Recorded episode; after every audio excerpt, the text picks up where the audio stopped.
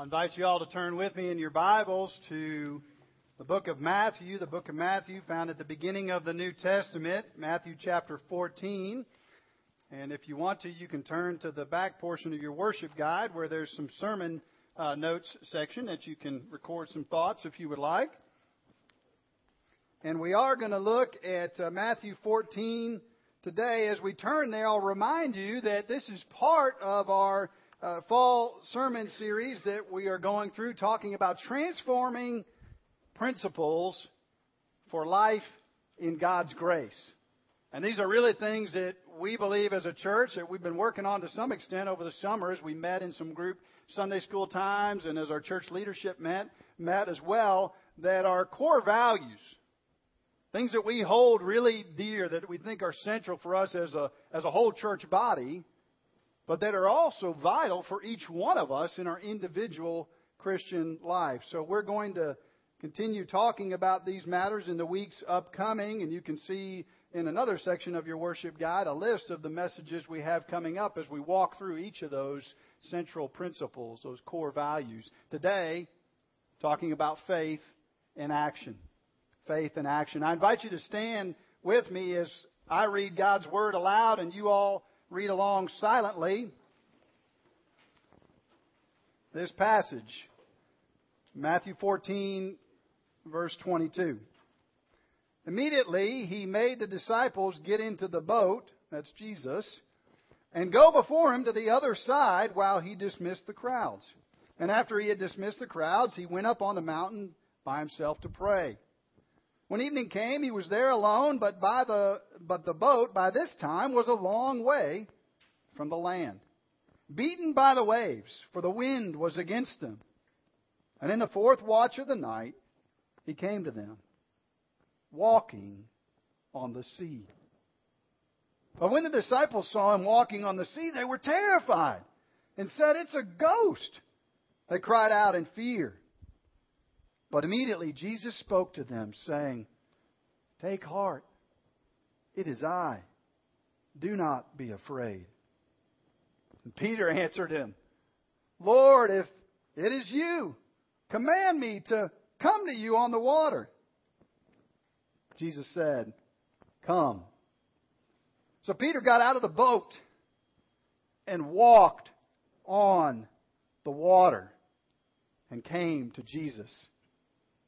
But when he saw the wind, he was afraid, and beginning to sink, he cried out, Lord, save me! Jesus immediately reached out his hand, took hold of him, saying, O you of little faith, why did you doubt? And when they got into the boat, the wind ceased, and those in the boat worshipped him, saying, Truly, you are the Son of God. You may be seated.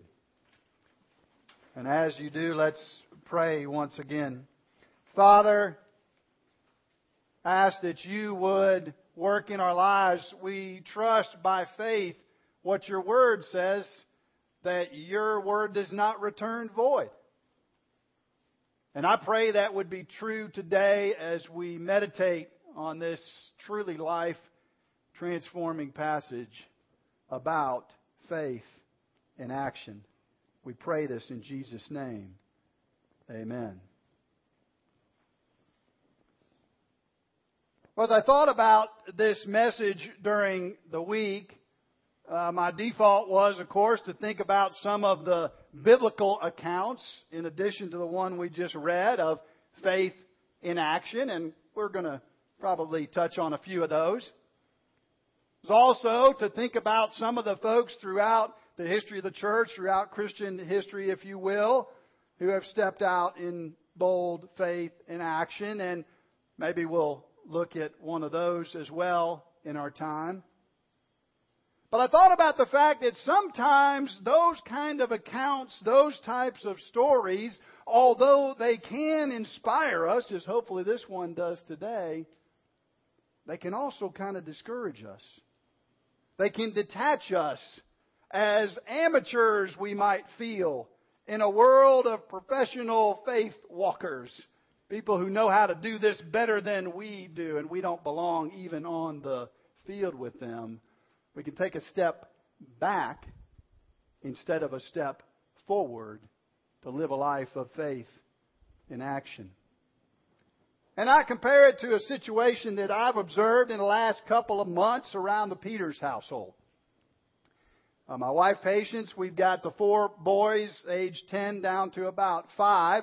And we have uh, been enjoying, my wife and I in particular, like to watch about midsummer the Wimbledon, Wimbledon tennis competition. We like to see the, the big time folks play in the big time games. And we invited the boys to watch some with us. And then I guess in recent weeks there's been some of the U.S. Open on as well that we've tuned into. But it's interesting to look at the contrast between the actions of the adults in our household versus that of the children watching these experts play tennis at the top of their game. Patience and I know, I guess, from past experiences that we don't have the expertise, the skill to be able to get out and play like Federer or Murray or Azarenka or Williams. So what do we do? We're fine just watching them on TV. We're not motivated to pick up a tennis racket, neither of us having ever really played tennis, and get out there and try to actually begin to improve in the game. Let's just watch the experts play. Our kids' response has been a little bit different. A little less jaded, a little less apathetic. In fact, if you're trying to get into the driveway in our neighborhood, you're going to have trouble any afternoon because the boys are setting up a series of cones, orange cones, all the way across the alleyway and several barriers that they use for a net and so you can't really drive through there to get into the into the neighborhood they're using these tennis rackets that I'm sure date back to the 80s and haven't been touched, I can promise you, since the 90s. And they've got a big, huge uh, red ball that I think was from one of their little basketball sets because we don't even own a tennis ball anywhere in our house. And they get out there and they really don't know much about tennis. They certainly can't keep score. Can you and I keep score in that game? And yet they enjoy trying to play trying to get a little bit better. Why? Because they haven't become jaded. They haven't become kind of apathetic like mom and dad and thinking, best I can do is maybe watch the experts play. And I think it's a little bit like us with this issue of really living a life of faith and action. Maybe this is part of what this is supposed to be for us that in, instead of hearing these passages about the heroes of the faith and seeing Peter do this amazing thing, think about it, of actually walking on top of water and having our response be, wow, man, that's, that's for the faith experts. That's for the folks that are in the big leagues of faith. That we would instead begin to say, you know, Lord, I'm not sure I can walk with that kind of faith but I like to at least take one step. Maybe it's just a, a baby step and begin to trust you in some new areas of my life. Maybe it looks like this. Maybe for the moms in our midst who are trying to keep up, maybe some of them with some work outside of the home, trying to keep kids on track with homework or schoolwork that they're dealing with, building relationships with other ladies that they want to connect to, maybe hosting an occasional gathering or a life group or something at the house and having to get ready for that, preparing a Bible study material to go to the Bible study meeting, trying to rem- trying to keep up a good, loving, romantic relationship with husband, and on top of a myriad of other things, trying to do all of that. And maybe for her, it looks like trusting God to take a step of faith and action and believe that her identity is in Christ and not in all those things that she can accomplish or in what she reads in that magazine that says what the woman ought to be about or what she sees on Facebook in the best presentation of other moms or what she even sees looking back at her in the mirror. Maybe a step of faith in action is to trust and believe that Jesus' love is upon her. She has identity because of who he is.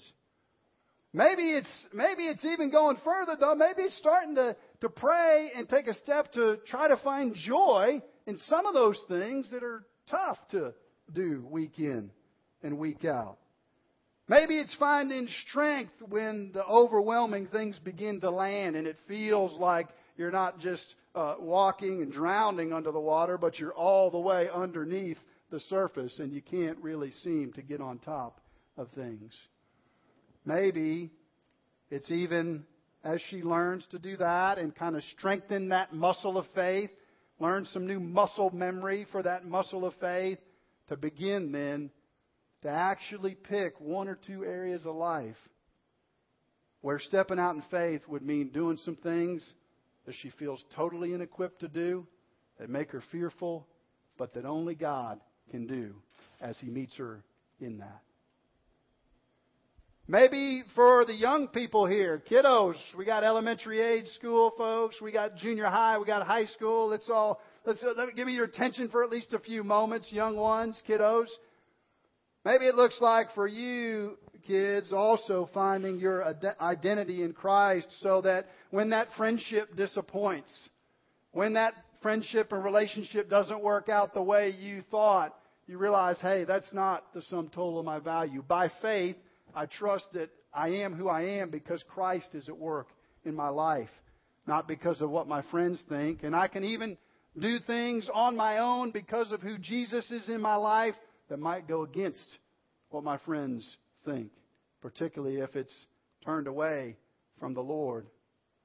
Maybe it looks like young ones again in the activities that you're doing, maybe just playing the iPod or doing the dance uh, routines or part of the sports club or doing artistic expression or performing your best in school. Maybe it looks like doing those things not just for personal fulfillment because it makes you feel good, but to glorify God. See that those abilities are coming from Him and are for His purposes. Maybe it looks like for those who are here today who are just investigating the things of Christ.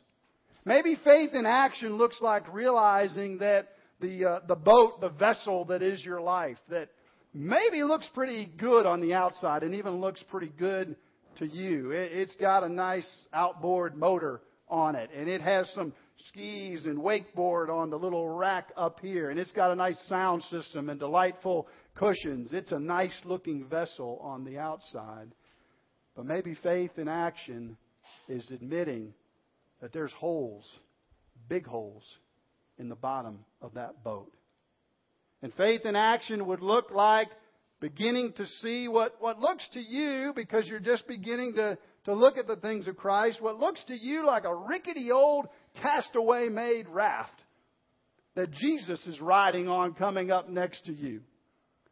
That actually that raft is the only hope, the only place that you can securely sail through the waves, ultimately, of God's righteous judgment that are coming, and into eternal life with Jesus. Maybe faith in action looks like beginning to see things through those eyes. On all of this, hopefully we see what the main idea I've listed in your worship guide is. Actually, it may not be in there this week. You might have to actually write it in if you've got a pen handy and you're using that worship guide section. The main idea is this since Jesus upholds us, since Jesus upholds us, we should demonstrate faith in action. Let's take a look at what we learned from our passage today about Jesus upholding us. Because the reality is, is that we're not going to shift our weight from just relying on Chris Peters and his perspective and his understanding, talking for myself, to shifting over here to Jesus and relying on Him for hope and life and joy if we think this is shaky ground over here. What does our passage show us today? Look at verse 25 to start off with in Matthew 14. Jesus came to them walking on the water. He's not a normal person. He's not like one of us. As we're going to see at the end, jumping down to verse 33, after all this takes place, what do they say about him? He's the Son of God. He's the Son of God. This is God who we are dealing with. And this God can change the dynamics of how water works and how physical properties operate. That's the kind of God that He is. Look as well at verse 27. Jesus spoke to them, saying, Take heart, it's I. Do not be afraid. He's the one who can uphold us with His comfort, uphold us with His promises and His truth. Don't have to be afraid. He's right there. And then verse 31, what happened when Peter sank? Jesus leave him? Just go under? Hope you can find a life, you know, life vest somewhere, Peter? No, he reaches out and he grabs him and he lifts him up. Jesus is a faithful one that can uphold us. He's worthy of our trust and reliance because of that. You know, the scriptures certainly are full of examples of people who do take bold steps of faith and action. It's interesting how all of them seem to involve walking, or a lot of them involve walking. Peter's, obviously, we just talked about. You think about Abraham being called to go and to offer up Isaac, that precious son that he'd been given by the Lord, and to sacrifice his life. And you see, how does God come through? Providing that ram in the thicket at just the right time. What about Moses walking with all the people right up to the Red Sea with the armies of Pharaoh right behind him? And the only way it's going to happen is if God's upholding them, if God's in the midst of all of this. What about the people of uh, Joshua's time who marched around that city of Jericho? Not, to my mind, a great military strategy, either from its uh, ability to maybe put some fear in your enemies or to the strategic advantages of showing them yourself and walking right around their wall a bunch of times. And yet they're walking trusting that God is at work. God is doing his thing. And we're doing the same thing as a church, I hope, as a church family. We start a new Sunday school class, we're not sure people are going to show up to it, but we're trusting. We're stepping out in faith. When we move to a new school building, we believe that that's what God would be leading us because we know He's at work and we're trusting Him to lead and guide us. When we're meeting and talking with folks about possible land for future meeting space and having those negotiations, we're praying about all of those matters and looking for God to lead. When we've got a deficit in our missions fund, we're trusting that God's big enough to handle these things. Well, one of my favorite books about this whole passage, and I highly recommend it to you if you haven't had a chance to read it, is by a guy named John Ortberg. And the title is just If You Want to Walk on Water, You've Got to Get Out of the Boat. And I like the way he puts it because he kind of flips things around a bit. It's not so much about the fear and the faith necessarily. It's about, hey, we've got an opportunity as believers to walk through life with the living God. And we can do that, but only if we decide to get out of the boat, get out of relying on our own ability and our own strength and trust Him. Proverbs 3, 5, and 6 is a great passage, and, and Ortberg talks about this passage, and he also outlines about five points that I think I've got in your worship guide that we're going to run through quickly here. But Proverbs 3, 5, and 6 is a great verse for us to think about this. Uh, I was blessed that some people early on in my Christian life showed me this verse, and maybe it was just so applicable to me and my self-reliant ways and my my pushing God away perspective that I that I logged it it away. But it's really a good one, I think, for all of us to keep in mind. And it just says, trust in the Lord. Trust in the Lord. It's faith. Trust in faith. Trust in the Lord with all your heart. Okay, not just sort of part of things all your heart. And do not at the same time lean on your own understanding. People don't walk on water. People can't walk on water. I don't have the abilities or capacity to do this. I can't really deal with the situation in life that I'm facing. Don't, don't lean on our own understanding. In all our ways, not just uh, with church stuff on Sunday morning, but in the workplace and with your marriage and with your friendships and with everything in life. All of those things acknowledge Him. And then isn't it interesting how that verse ends? He will direct your path. It's a picture of walking again, isn't it? Idea is that we're moving in some direction, faith in action. Well, the scriptures certainly point to several components of this idea of faith in action. Number one, you see in your worship guide there is a call.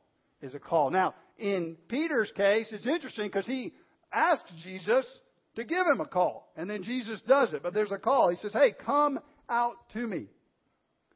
And certainly in places in our life where God might be leading us to some very specific thing or specific decision, we're going to want to seek for Him to guide us and direct us in that. But the beautiful thing is, for most of the stuff in life, He's already given the call. He's already invited us to glorify Him and enjoy Him forever. He's already given us the great commandment to love Him with all our heart and mind and soul. Love our neighbor as ourselves. So the call's already been issued.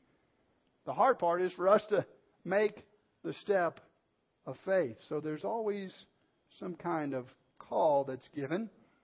The second thing we see, and this is a huge one for us today, there's always fear. Always fear. We see it all over our passage today. Verse 30 shows it most dramatically. Peter does what? He's looking at Jesus first. He sees Jesus. He's walking on water. And then he looks at the wind. He looks at the waves. And he's afraid. And he begins to sink down. Same is true for us, isn't it? We might have fear because of some kind of particular opposition we face in our life. We've got to take a stand in the workplace for some kind of biblical principle, and we know folks are going to be opposed to it. Or we're trying to start maybe even a mercy ministry or reach out and love somebody around us, and we know they're going to be kind of callous and resistant to it rather than receiving it. We might face those kind of things that bring some fear to our heart and mind. But most often, that fear is located right in here. We don't need any help from outside of us to stir it up. It's right here. Think about folks in the scriptures. Think about Moses sent to talk to Pharaoh. What did he deal with? A sense of inadequacy. I can't speak. I don't know how to talk in a fluent way to speak to Pharaoh, the greatest ruler on, on earth at that time. I need help. Might not be fear of inadequacy, it might be fear, fear of failure. Remember the spies? Thinking about going into the land? No way we can handle those guys. They're huge in that territory. We can't step out that way. Might even be fear of God Himself. If you remember the parable of the talents in the New Testament, you remember the folks had one talent, two talents, five talents. And you remember, if you've ever looked at that passage, we don't have time to turn there this morning, but what the one talent guy said as to why he didn't use that talent to produce something more for the master in the story? He said, I knew you were a hard master. You were a tough person to serve. Some of us might have fear because we, we think God's not for us, God's kind of against us. He's working against us. This passage reminds us that He's right there with us. And the question for us is this if we don't feel any tension at certain places in our life between fear and faith, are we stepping out in faith? Because fear is always there when we step out in faith. Beautiful thing we saw already, number three, is that God gives reassurance. Okay, so gonna, we're going to have to walk through faith or through fear, as we walk in faith and action, there's no other way about it, it seems, in the scriptures if you look at it. But the beautiful thing is, as we take that step, He reassures us. He comes alongside us. Psalm uh, 18 was one place I looked at. Again, you don't need to turn there. Psalm 18, verse 1 through 3, and there's a bunch of these kind of reassurances in the Psalms. Psalm 18, verse 1 just says, I love you, O Lord, my strength. The Lord is my rock and my fortress and my deliverer. My God, my rock, in whom I take refuge, my shield and the horn of my salvation, my stronghold.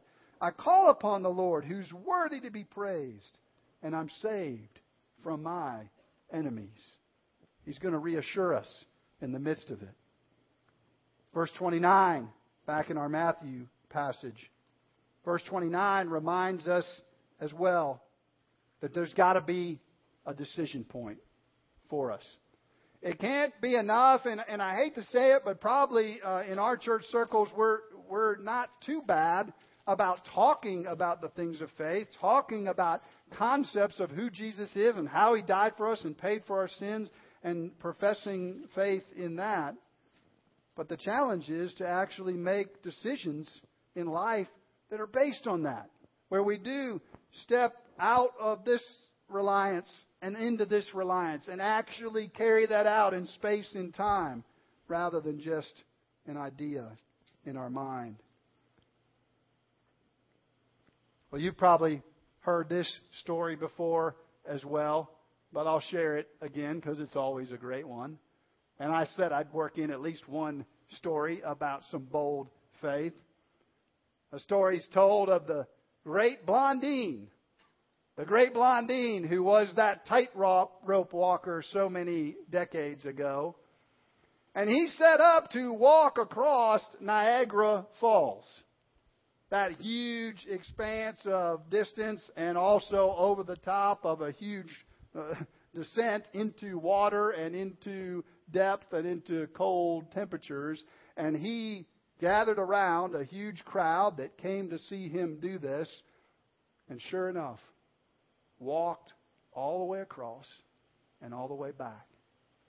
And he got back and he said to the people, he said, Do you believe I can do this? Do you believe I can walk all the way across? And they said, Yes, we believe it. Walked all the way across and all the way back again. And he said to the crowd, He said, Do you believe, do you believe that I can even push a wheelbarrow as I go all the way across? I said, Sure. We believe, we believe. Let's see it. He grabbed a wheelbarrow and pushed it all the way across there and all the way back safely. They cheered each time louder as he came back.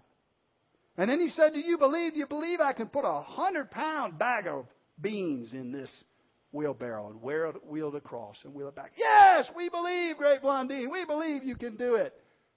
Sure enough, he wheeled it across and wheeled back. And then he said, Okay, I've wheeled across the wheelbarrow. I've wheeled it across with a hundred pounds in it. Do you believe I could wheel it across with a person inside this wheelbarrow? Yes, we believe, Great Blondine. We believe you can do it. And he looked at them and said, Who's going to get in the wheelbarrow? Got to be a decision point for us in our life. Like I said earlier, it might be just for the day to day things.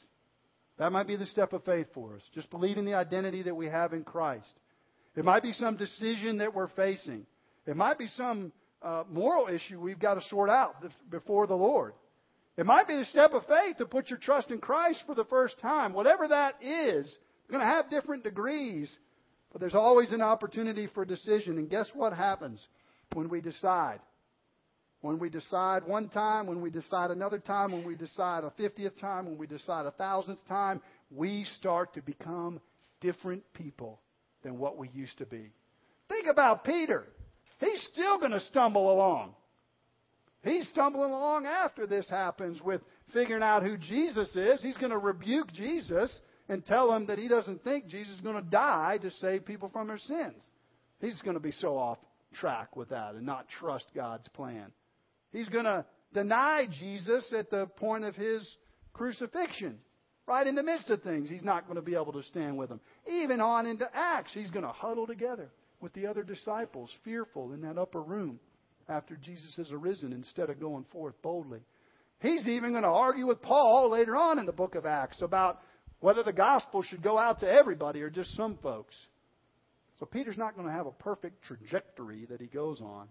But what is happening is as he's beginning to take steps of faith and action, God's changing him into a different type of person, a person he's going to use to do amazing things for his kingdom in his midst. It's a quote at the end of your sermon notes section in the worship guide, and I'll conclude with this. Says, Our future, who we are becoming, Where we're going matters more than our past, where and who we have been. Our future has more power to name and define us than our past. Consummation, that's the ending of things, swallows up origins. Destiny, not history, is the ultimate ground of our identity. And then listen to this and think about it. Think about this very hard. This is beautiful. How does a prostitute named Rahab, a Moabite outsider named Ruth, an incestuous schemer named Tamar, and an adulteress named Bathsheba end up in the birth line of Jesus? That's true. That's in the Bible, people. Listen to what he says. Because in God's economy, the person we become, not the person we have been, is the person we truly are. Let's pray.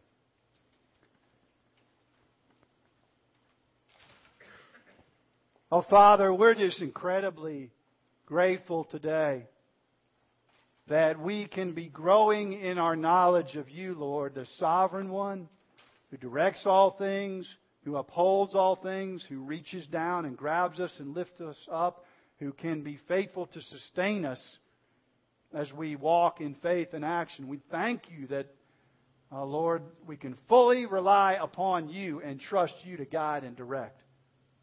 And Lord, we wouldn't want to take any step in a direction that you're not leading. And so we pray that for us individually and as a church. And yet, Lord, we also know that you're doing this thing as we make decisions of faith, that you're shaping who we are. And we're getting the amazing opportunity to walk closer and closer with you and see you work in our lives in deeper and deeper ways. So we pray. In whatever situations you have brought to mind for each person here, where we need to take steps of faith and action, that you would cause us to do so. And we know that you'll meet us in that fear You'll give us reassurance. And Lord, that you will bless us as we walk in faith and action. In Jesus' name, amen.